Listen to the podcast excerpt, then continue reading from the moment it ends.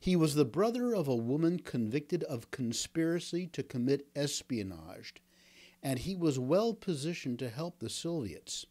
At Los Alamos, New Mexico, in the mid 1940s, he had access to designs of a lens used in a deadly weapon that changed the course of history. In court, he turned against his sister and said she was directly involved in committing espionage.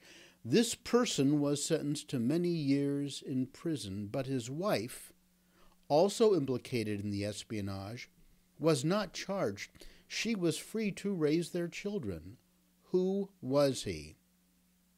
He was David Greenglass and his sister was Ethel Rosenberg, who was electrocuted along with Julius Rosenberg for atomic espionage.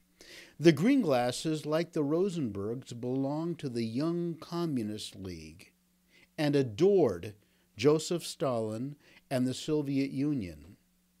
After Greenglass was released from prison, he took an assumed name and lived in obscurity for a while. Then veteran Times reporter Sam Roberts tracked him down and persuaded him to give an interview.